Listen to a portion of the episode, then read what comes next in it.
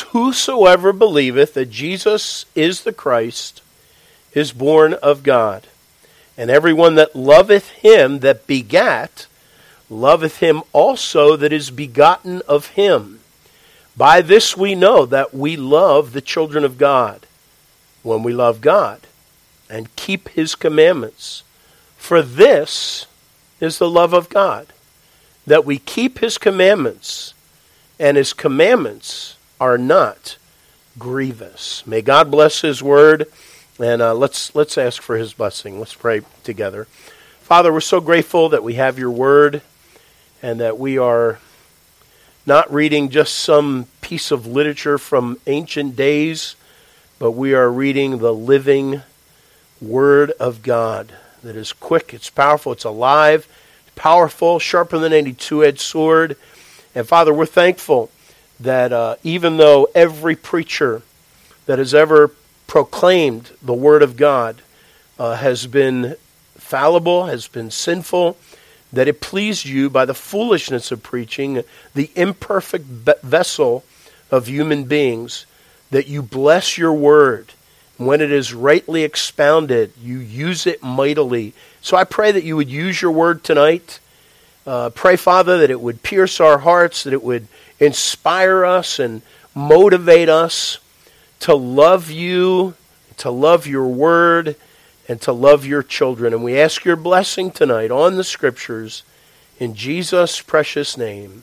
Amen. Especially that last one, when we shall be forever with the Lord, when disappointment, grief, and fear are gone. That's going to happen. They're going to be gone. Sorrow forgot, love's purest joys restored every one of the believers that have walked through and been part of our fellowship that have passed on, they're experiencing that now. And we'll be there before you know it, really. You know, my kids think I, well, I am. The older you get, the more preoccupied. Uh, you know, I never used to read the obituaries. And now I'm like fascinated by, you know, who dies. And, um, you know, maybe as I get closer to my impending demise, I realize that, uh, you know, we're here for such a short time. And uh, I'm more and more reminded of how short this life is. It is a vapor. And uh, maybe also because for 30 years we have walked through, we have walked with many precious souls that have now passed the other side. And, um, and we're going there too. That's not a sad thing. Pray for Ethan Alice as uh, he begins or as he continues. Also, I heard mentioned this morning in Sunday school, I'm reminded that uh, Ethan's grandfather, Bill's dad, is going to the cardiologist tomorrow. He's got some heart issues going on. Um, so please pray for Bill Alice Sr. Please, please pray for Serena.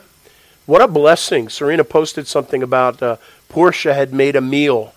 And Serena said something like, Portia fed us for what would last a week. You know, the meal that Portia made. Um, so that's a blessing. Pray for Portia, Gore, and uh, Amelia. They're traveling today down to Virginia for a family something, family get together. I forget what it was, but um, uh, they were with us online this morning. They may be with us online tonight. What a blessing to have that. You know, that is a blessing. All right, let's go to 1 John chapter 5. Tonight is, um, you know, there's certain texts, certain passages in Scripture, like when you're going through a book of the Bible and already, as I study it, you, you read some verses that are coming ahead. And, and then when I see it, it's, oh, I love that verse. And I've already quoted a bunch of verses in the past that were ahead in 1 John chapter 5 or 4 or 3 when I was doing the earlier ones. And tonight, we are coming to uh, an awesome verse in the scripture that I've really been, been looking forward to preaching on uh, I know I've already mentioned it. And John, as he, conti- as he goes into chapter 5, and by the way, when he wrote, please don't, don't forget, when he wrote his letter, he didn't start out chapter 1, chapter 2. You know, that came way later. So this was just a letter. And, and the fir- we're only looking at the first, first three verses of chapter 5. And he's already, he's already talked about everything that he has mentioned except what he says. He says something in verse 3 that really is a culmination of what he has been building up to. He's already been talking about keeping God's commandments. We already talked about the fact that, you know, chapter 4 is the love chapter. The whole book of First John is the love book. Okay, keep that in mind. I mean, just these three verses uses the word agape five times. So we're still talking about love, and we see some of this idea of keeping his commandments. But here's verse 3 is such an important verse. In fact, the title of my message tonight is weird. You, you, you'll see it and you'll think, wow, that's weird. And I want to tell you why I arrived at the title. The title of the message tonight is Happy Commandments. Happy Commandments? What? Look at verse 3.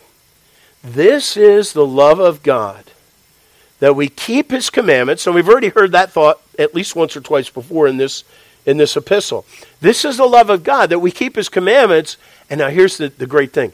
And his commandments are not grievous. So here's what I did. I looked up a thesaurus. Now, as you know, thesauruses give you synonyms, but they also give you antonyms. In other words, first, and I love, just like I love the dictionary, I love thesauruses. I love to see all the words. It helps me, it helps you understand the English language when you hear similar, like this word means this, this, this, and this. That's what a, uh, that's what a synonym is. An antonym now is just the opposite. So I, I typed in in the thesaurus, what is the opposite of grievous? Because remember, his commandments are not grievous. They're not grievous commandments if you love God. And here's some of the words that I got acceptable. So it could have been acceptable commandments. By the way, that's Romans 12 too. Remember, it is your reasonable service. What is your acceptable, the will of God? Um, the word bearable, bearable commandments, blessed commandments, comforting commandments, delightful commandments. You know, we don't usually think of commands. You know, it's a commandment. We don't usually think of that. Um, favorable, happy. That's the word I stuck with. Happy commandments. Pleasing, tolerable, wonderful, harmless. Harmless commandments. That would be good. Harmless, you know. Uh, and then pleasant. Let's talk about the pleasant commandments of God. So we, we, we stuck with this um, happy commandments because when you love God, and this, so let's work through. I'm going to give you the outline and then we're going to jump right in. Verses 1, 2, and 3, and that's our outline. Verse 1 is loving the source, that's God, and its fruit. Um, Whosoever believeth that Jesus is the Christ is born of God, and everyone that loveth him that begat, loveth him also that is begotten of him. So, loving the source, that's the one that begat, that's God, and its fruit, the ones that are begotten of him. By the way, this is not a new theme, it's just a different wording. If you love the Lord, if you walk with the Lord, you're going to love the brethren also. Remember, you, they shall know you are my disciples by your love one for another. That's just, just another wording of that. And then verse 2 is loving the fruit and its philosophy. By this we know that we love the children of God, and we love God when we love God and keep his commandments. And this is not the first time he's brought that up. Now, again, it's all going back to loving God. When we love the source, him that begat, then we love him, and so we love what he loves. Because we want to please him. And then, thirdly, and this is the big point loving the philosophy of the one that we love and its intent. And again, this is now verse 3. This is the love of God that we keep his commandments, and his commandments are not grievous. Now, in the Old Testament, we had the law, and we understand, especially by the twisting of it by the Jews over the years, who ended up, uh, through their uh, oral laws, which then became the Torah, the father laws that some were called, it became so burdensome to keep God's commandments as they were interpreted by the Jews that nobody could do it. Even Jesus couldn't do it. Jesus didn't try, but he didn't need to. But the key here is when you and I understand and love God, we want to please him. But it's not grievous. So we're going to talk about that today. Um, let's just jump right in. Loving the source and its fruit. 1 John chapter 5 and verse 1. Whosoever believeth that Jesus is the Christ. Okay, remember this is he's been beating this drum for a long time. Uh, he goes back. You remember First John or John chapter one, First John chapter one. They were witnesses of the resurrected Lord, of the incarnate Son of God, and what they've seen, what they've heard, their hands have handled. They are speaking, and so whoever believes that Jesus is the Christ is born of God. And everyone that loveth him that begat, he's the one that begat us, loveth him also that is begotten of him. That's believers, born again believers. So let's back up for a minute. First, uh, whosoever believeth that Jesus is the Christ. Remember, we talked about this already in this text or in this epistle. Believing in the incarnate Son, Jesus Christ.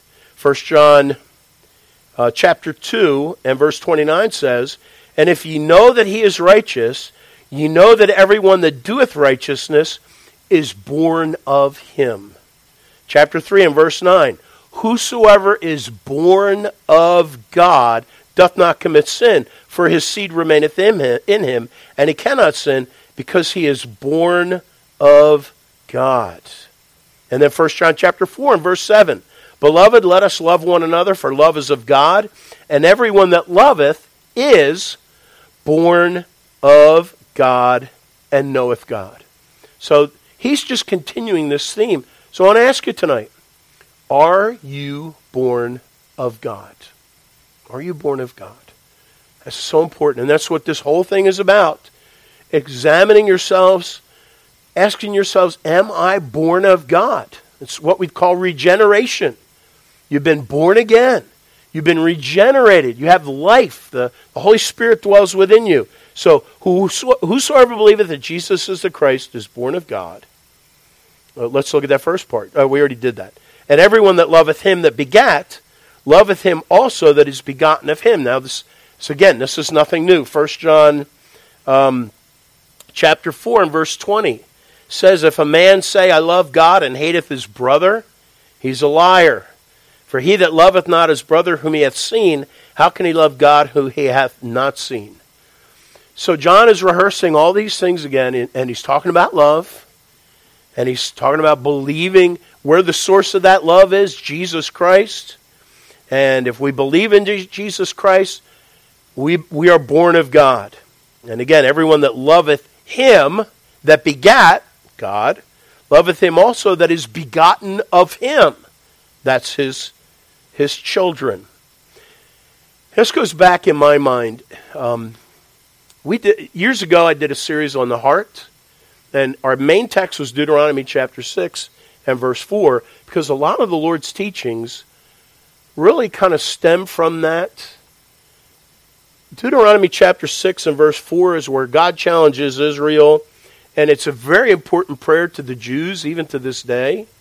Hear, O Israel, the Lord our God is one Lord. I think that's called the Shema. And he says, and these words, or verse 5 says, And thou shalt love the Lord thy God with all thy heart, with all thy soul, and with all thy might. And these words which I command thee this day shall be in thine heart. And, that, and that's what God wanted. He wanted their heart. He wanted them to love him. And he expounds it in, in Deuteronomy chapter 6, or it's chapter 6. He said, And these words which I command thee this day shall be in thy heart. And then it goes on. And we're going to go back to that text later because he says, you know, make it frontlets and make it around the posts of your door. And he, you know, gives these things about, he just wanted them to love God. Make, it, make him a priority to just love him. And over the years, very important to watch what happened. They began to distort. It started out good.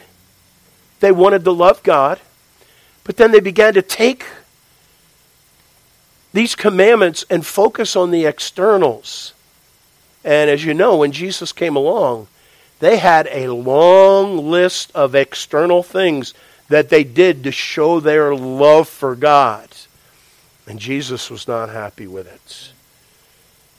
And there's so much for us. In fact, we, just Wednesday, uh, we, we recently, might have been last Wednesday, who knows in my mind, um, we were talking about the fact that Jesus, I think it was Matthew chapter 12. No, yeah, Matthew chapter 12. Jesus is walking along with his disciples on the Sabbath, and his disciples eat corn from a, you know, a, a nearby field. Jesus wasn't bothered by it. Jesus didn't mind that his disciples were eating corn. First of all, it did not violate the law, but the Pharisees' interpretation of the law, it was a big no no. Imagine this. Here's the Messiah, the Israelites' Messiah comes to them and they have so missed it that they end up condemning their Messiah. Just an amazing thing.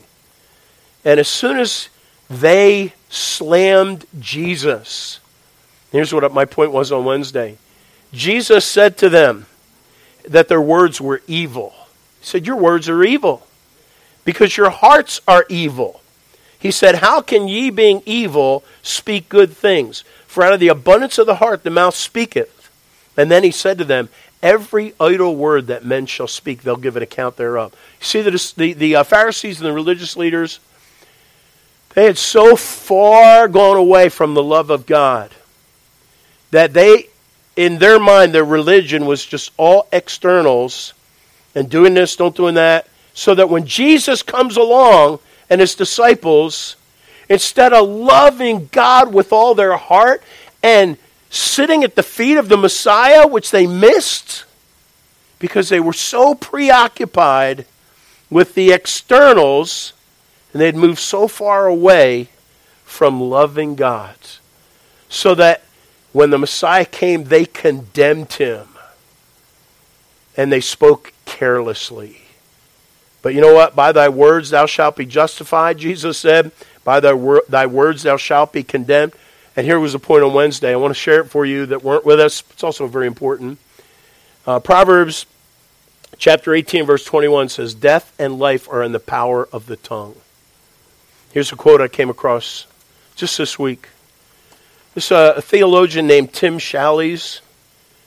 Uh, he's, he has a blog, and um, what a testimony. This guy lost his son. Uh, I believe it was a teenage son, and uh, a couple years ago, and, and he writes some stuff. Uh, like he wrote a letter on what would have been his son's something birthday, and it's it's just really powerful and, and really a good perspective, and and he's a blessing. But listen to what he said about words. This is a great quote. And this goes along with death and life are in the power of the tongue. Your tongue can be used to lift people up and encourage them. And your tongue can destroy people. He said this Words have immense power power to do such good and power to do such harm. Words can strengthen the weak or crush them, comfort the sorrowful or grieve them, relieve the burdened or weigh them down all the more. Words can be a taste of life or a savor of death, a scent of heaven or a whiff of hell. They can do the work of God or of the devil, serve the cause of Christ or his enemies. Words are so wonderful and so terrible, so beautiful and so horrible, so precious and so dreadful. that, that is, says it all, doesn't it? I mean, you know, you've been encouraged by people's words. And you've been defeated by people. So I have, and I know you have. And don't tell me you haven't, because we are people, we are human. So, the, the first challenge again, whosoever believeth that Jesus is the Christ is born of God, and everyone that loves God, the one that begets, loves him that is begotten of him. We love the brethren.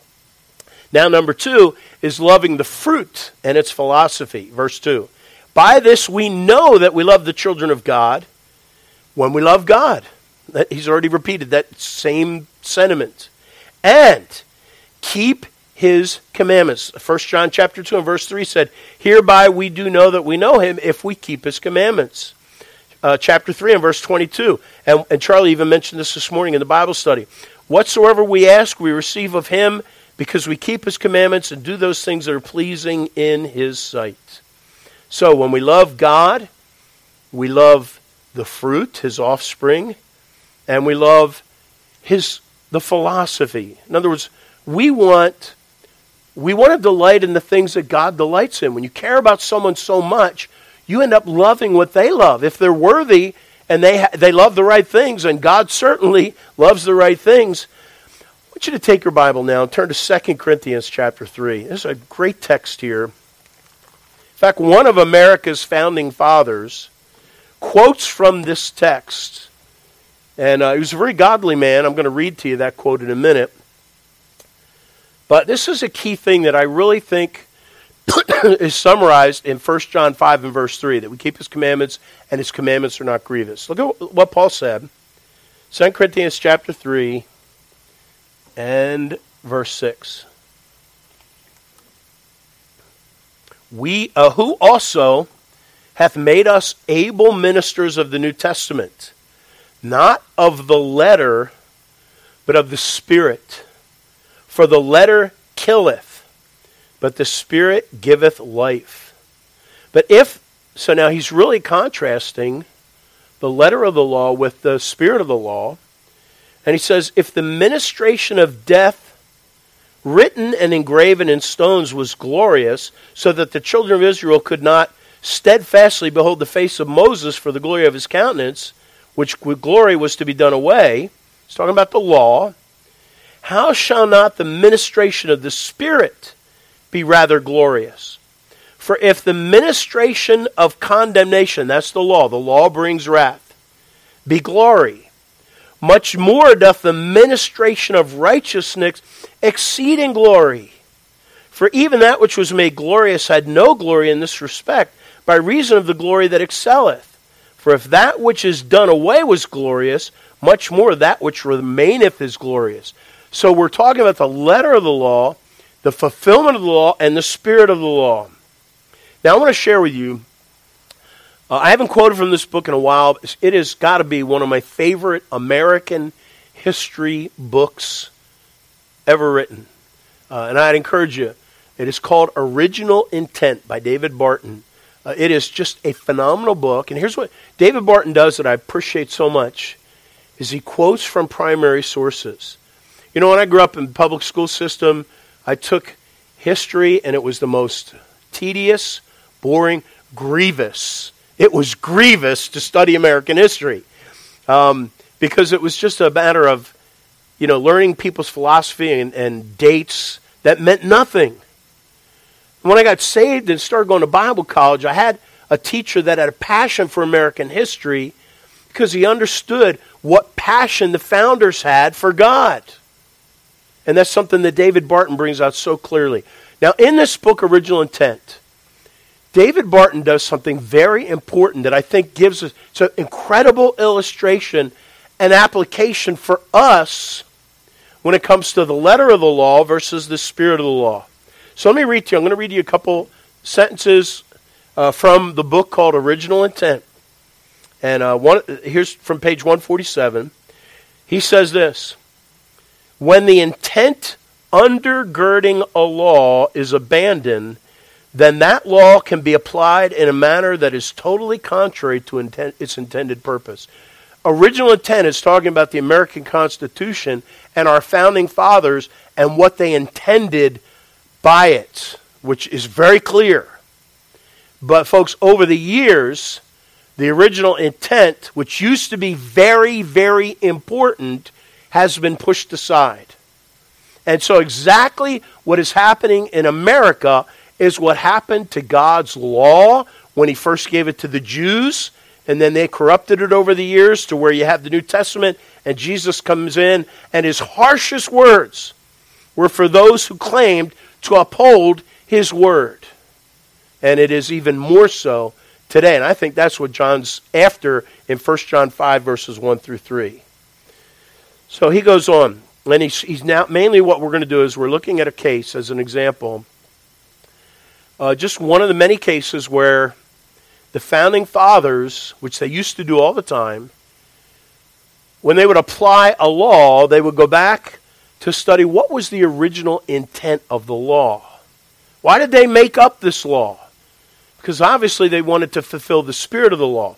And, and it came out in a case called the Holy Trinity in 1892. So I believe it was the U.S. versus the Holy, Holy Trinity, Church of the Holy Trinity versus U.S., 1892. And um, David Barton explains. He says, The controversy which resulted in the Holy Trinity case provided an excellent illustration of the abuse which can occur if a law's intent is ignored.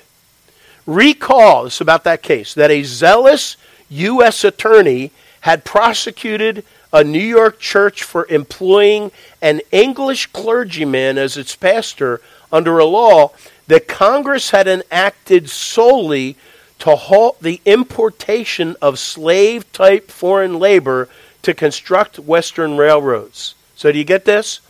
A zealous attorney took a law that originally was, was had an intended purpose. And by the way, when he talks about a, a zealous U.S. attorney, I could replace that with zealous scribes and Pharisees. You know? So he says, when the court concluded that to prosecute the church under that law would constitute an abuse and a misuse of the law. Take note of this. And now this is a quote from that, um, you know, from the the the court. What do you call that when they give you their opinion? Yeah, I guess that's it. He said the court said it is a familiar rule that a thing may be within the letter of the statute and yet not within the statute because not within its spirit nor within the intention of its maker. That describes Deuteronomy 6 big time, does it not? You know, I mean, God communicated, I want you to love me so much. Here's how much I want you to love me. And I think they probably started out saying, We're doing it. And then they got further and further away from loving God. And yet appeared more religious. And, and this is profound. This is talking about the Constitution and a law, but I want you to think of it in light of the laws of God. Frequently, words of general meaning are used in a statute, words broad enough to include an act in question, and yet a consideration of the whole legislation or of the circumstances surrounding its enactment or of the absurd results which follow from giving such broad meaning to the words makes it unreasonable to, to believe that the legislator intended to include that particular act. So they went back. They're like, what, what's the purpose of this law? And they struck it down. By the way, they don't do that anymore. But Dave Barton goes on, it was an elementary principle of the law and thus a foundational responsibility of the courts to establish the spirit of the law before ruling on any issue. I said a quote this morning from uh, Gleaser, Archer, Archer Gleason, whatever, the uh, Encyclopedia Bible Difficulties, how our, what our goal should be is to, to say what was the intent of the author in any scripture verse. When the author wrote this, be it Moses, be it Isaiah, be it Jeremiah, be it Matthew, be it Luke, be it Peter, be it Paul, when the author wrote this, what was his intent? What was he saying? That's what we're after. Um, Oh, so he goes on. It, it, was an elementary principle of law, thus a foundational responsibility of the courts to establish the spirit of the law before ruling on any issue. Signer of the Constitution, John Dickinson, had explained the importance of this principle. This is when he quotes our text here. Whoa. Did you hear rain out there? I thought there was rain, and then I thought I was doing something with my. Okay, so that's the distraction. So this, this is the one now where he quotes from our text here in 2 Corinthians 3. Nothing is more certain than that the forms of liberty may be retained when the substance is gone. In government as well as in religion, the letter killeth, but the Spirit giveth life. Wow. Here's the Holy Trinity case in a, in a real brief nutshell. This, um, in fact, no, in this ruling, they, they quoted 13 other examples, and one of them I'm going to give you was called the State versus Smith. Actually, let me back up. All right, let me just give you this. Okay, here. Here's one of the, this was called the State versus Smith Clark. So there's a guy named Smith Clark. Not Clark Smith, Smith Clark. That was his name. And um, this was one of the things. The offense, this happened in 1860, and it's being cited in an 1892 case. The offense was described this way, and I'm quoting from the court documents. The defendant, Smith Clark, did maliciously and willfully, now you know we're talking legal jargon, break down 20 panels of rail fence belonging to and in the possession of George Arnwine. Wow, you think things are bad now in America? this was bad. He broke down 20 panels of rail fence that belonged and were in the possession of George Arnwine. The law provides that if any person or persons shall willfully break down or destroy any fences belonging to any other persons, they shall be deemed guilty of a misdemeanor. So that was the law. Smith Clark, he's now he's the defendant. He was supposedly the bad guy. He confessed to intentionally destroying George Arnwine's fence. Therefore, under this law, he should be found guilty and sentenced. However, there was more. The defendant offered to show, by way of defense, that at the several times when he broke down the fence, he had title to the land upon which it was built. And that fence, which was destroyed, was erected on his land. The, fl- the fence that Clark broke down was wrongly built by Arnwine on Clark's property. Despite its wording, the law clearly had not been designed to prosecute Clark for tearing down someone else's fence built on his property. Arnwine was the real abuser of the law. And so the court correctly, and this, by the way, this, this would happen all the time. And the court was so wise. Let's go back. What does this law say, and why was it enacted? That's just like Scripture, folks. You and I got to go back and look at the context of each Scripture and each commandment. What was the context? Who was it addressing? What the, you know, eh, that is so important. So, the court concluded the language of the act, if construed literally, evidently leads to an absurd result, i.e., scribes and Pharisees.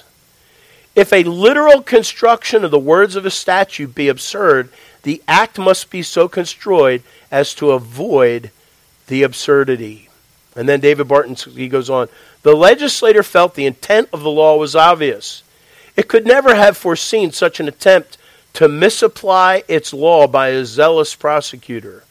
Had the court applied the law solely by its wording and not according to its intent, it would have created an injustice while supposedly administering justice. So, and so again, the Holy Trinity case cited 13 other court examples where, uh, here's one, let me, uh, this is, I'm throwing this in. This is the one that David uh, Barton actually is leading up to. Previous courts had long applied the principle to cases on the First Amendment. Know what the First Amendment is? Freedom of religion, freedom of free speech. Previous courts had long applied this principle to the cases on the First Amendment, consistently finding that the founder's sole intent of the first, the Establishment Clause, was to prevent the federal establishment of a single denomination of Christianity. You know that. That's what the purpose of the First Amendment was. And anyone that tried to use the First Amendment contrary to that for years, it would be struck down. Because the original intent meant something. Bart, David Barton says the nation now finds itself under the absurd results stemming from the courts ignoring the founders' massive documentation concerning the purpose of the First Amendment. Our founders never envisioned that the First Amendment would become a weapon to excise Christian or traditional religious expression from the public arena. I say amen and preach it. That's what's happening here. Is it not? They're, they're using a law, they're misconstruing it, and man, have they misconstrued it. So now let's go back to this. John is saying, here's, here's you love God, you love those who are begotten of God, you love his commandments. And now, verse 3, as we close. First is loving loving the source and its fruit, verse 1, loving the fruit and its philosophy, and now loving the philosophy and its intent. This is the love of God, that we keep his commandments, and his commandments are not grievous. So let's go back. If you, you don't need to turn there, but in Deuteronomy chapter 6, how it all started off. Fast forward now to the scribes and Pharisees and Jesus coming in, and they're condemning Jesus and his disciples instead of embracing him who was foreseen by the scriptures.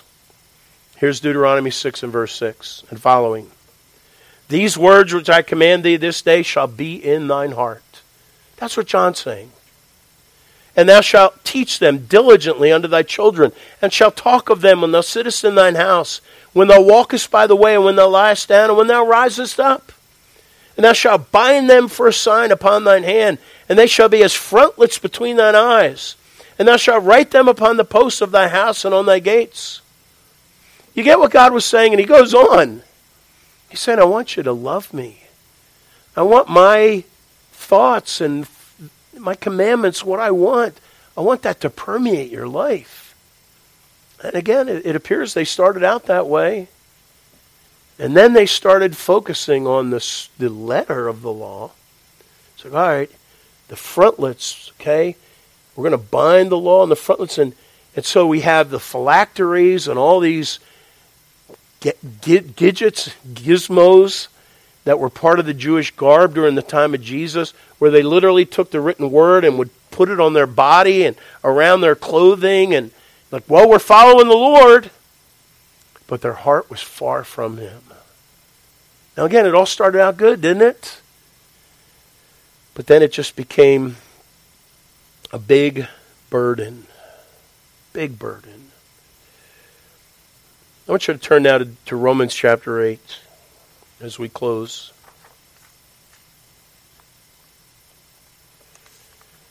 When Jesus, one of the in one of the passages where Jesus condemns the Pharisees, he says in Deuteronomy 23 and verse 4 For they, the scribes and the Pharisees, bind heavy burdens and grievous to be borne.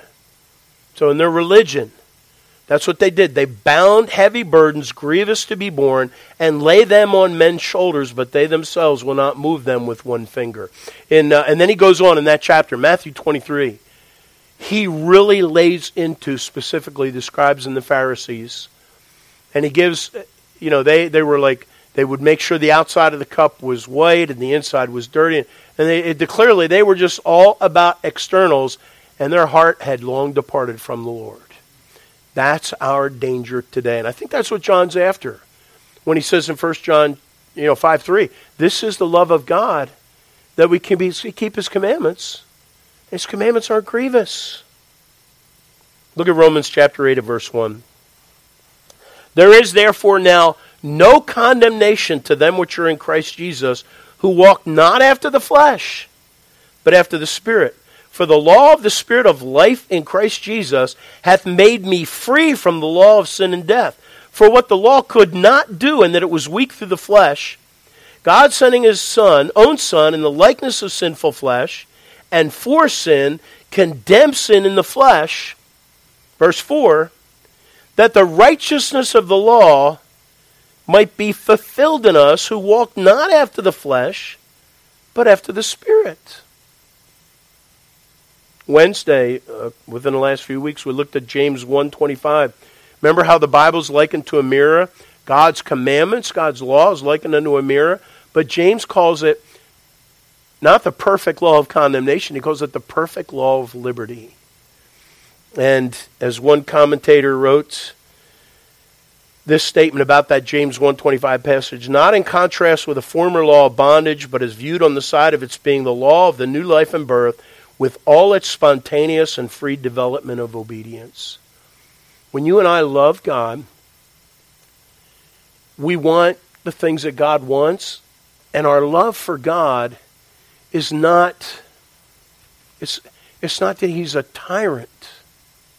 And I quote I'm going to close with, close with this quote. I, I shared it either last week or the week before that. Uh, one of the reformers who was very uh, intimately connected with the um, the Geneva Bible, made this statement. He said, "But oh, that how oh, see how all our works are under the curse of the law if they are measured by the standard of the law. The law brings wrath. But how then? How then would unhappy souls gird themselves eagerly for a work for which they might expect only to receive a curse?" You get that? That is a good point.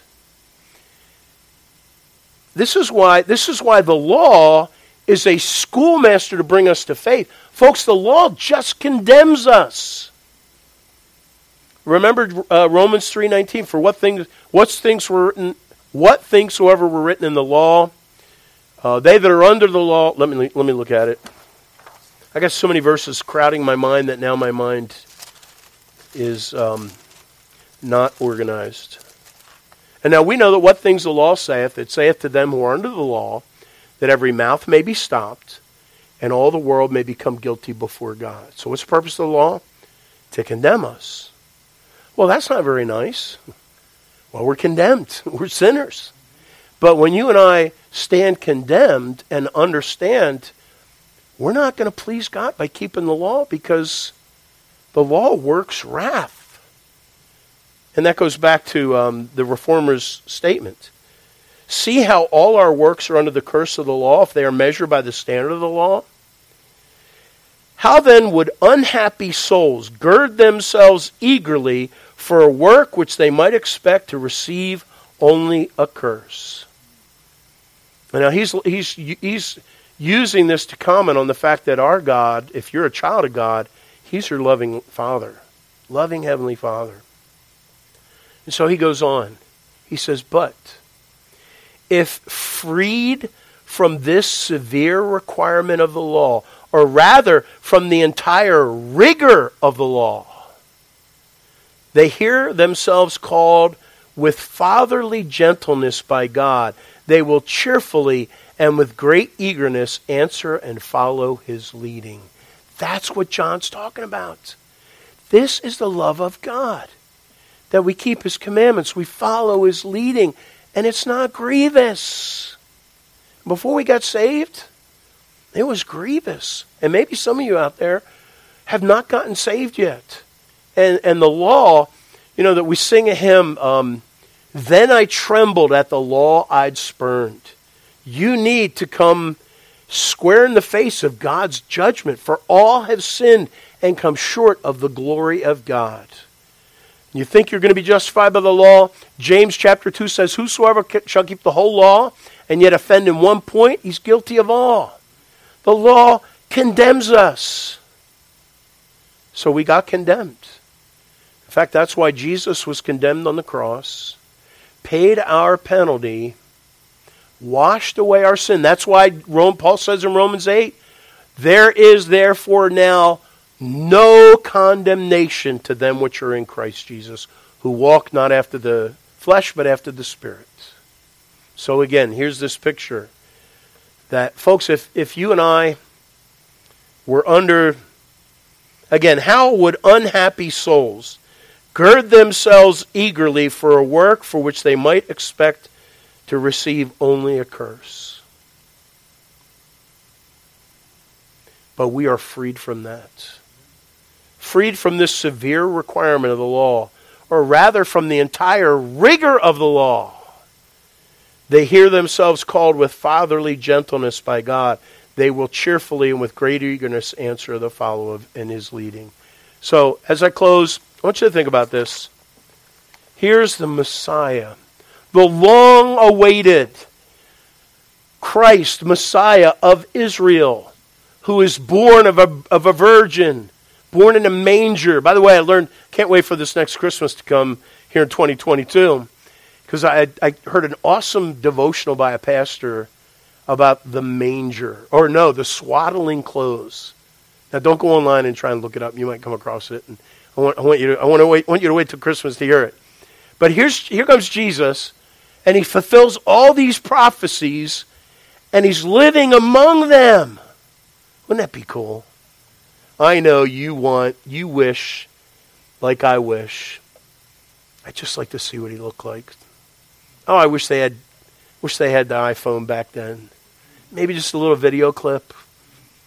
If if we did have that, we'd probably worship it.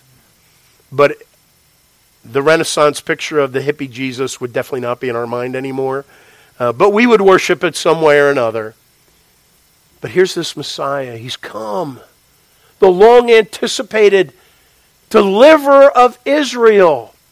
And the most religious of them, that should have been the ones that knew the Word, that had studied the Word. And here's the Messiah walking in front of them. And they have nothing but words of criticism and slander because their hearts were evil. Again, they, as uh, Matthew said, Matthew, or Jesus said in Matthew 23 4, they bind heavy burdens and grievous to be borne and lay them on men's shoulders, but they themselves will not move them with one of their fingers. I remember a Christian young man that had left our church. There's so many people. They come through, and um, and he was struggling with his walk with the Lord, and he was, you know, he had wronged some people in the church, and word got back to me that he he was he was kind of giving up on Christianity for a while because he said it's just too rough, rough to live the Christian life. And that broke my heart. And I thought of this text. God does not want us to be again that this rigorous he doesn't want us to okay, I'm going to take this on my shoulders and I'm going to I'm going to attempt this even though I know I'm not I, I'm going to bring nothing but judgment upon myself. And that's what he was feeling. He was so overwhelmed with the fact that he couldn't fulfill the rigors of the law that he missed loving the one that begat him, Jesus Christ. That's what God wants for us. He wants us to love the Lord. He wants us to love him. And this is the love of God. Keep his commandments. Ah! And his commandments are not grievous. That's kind of Father we serve. Let's pray. Father, thank you for your word. I pray that you would help us to have this proper balance that the, the scribes and the Pharisees certainly did not have, that the Jews had so lost long ago. And Father, that many that embrace religion today also miss. So I pray, Father, as we study this love book of First John, that you would help us to fall deeply in love with you. And Father, that we would never lose sight of you, your person. And Lord, help us not to get sidetracked and lose sight of who it's all about. It's all about you. Help us to love you more. Help us to love you passionately. And Lord, thank you. Thank you that we are complete in Christ and that we don't have any righteousness of our own, but the righteousness which is of Christ. Thank you in Jesus' name. Amen. All right, let's take our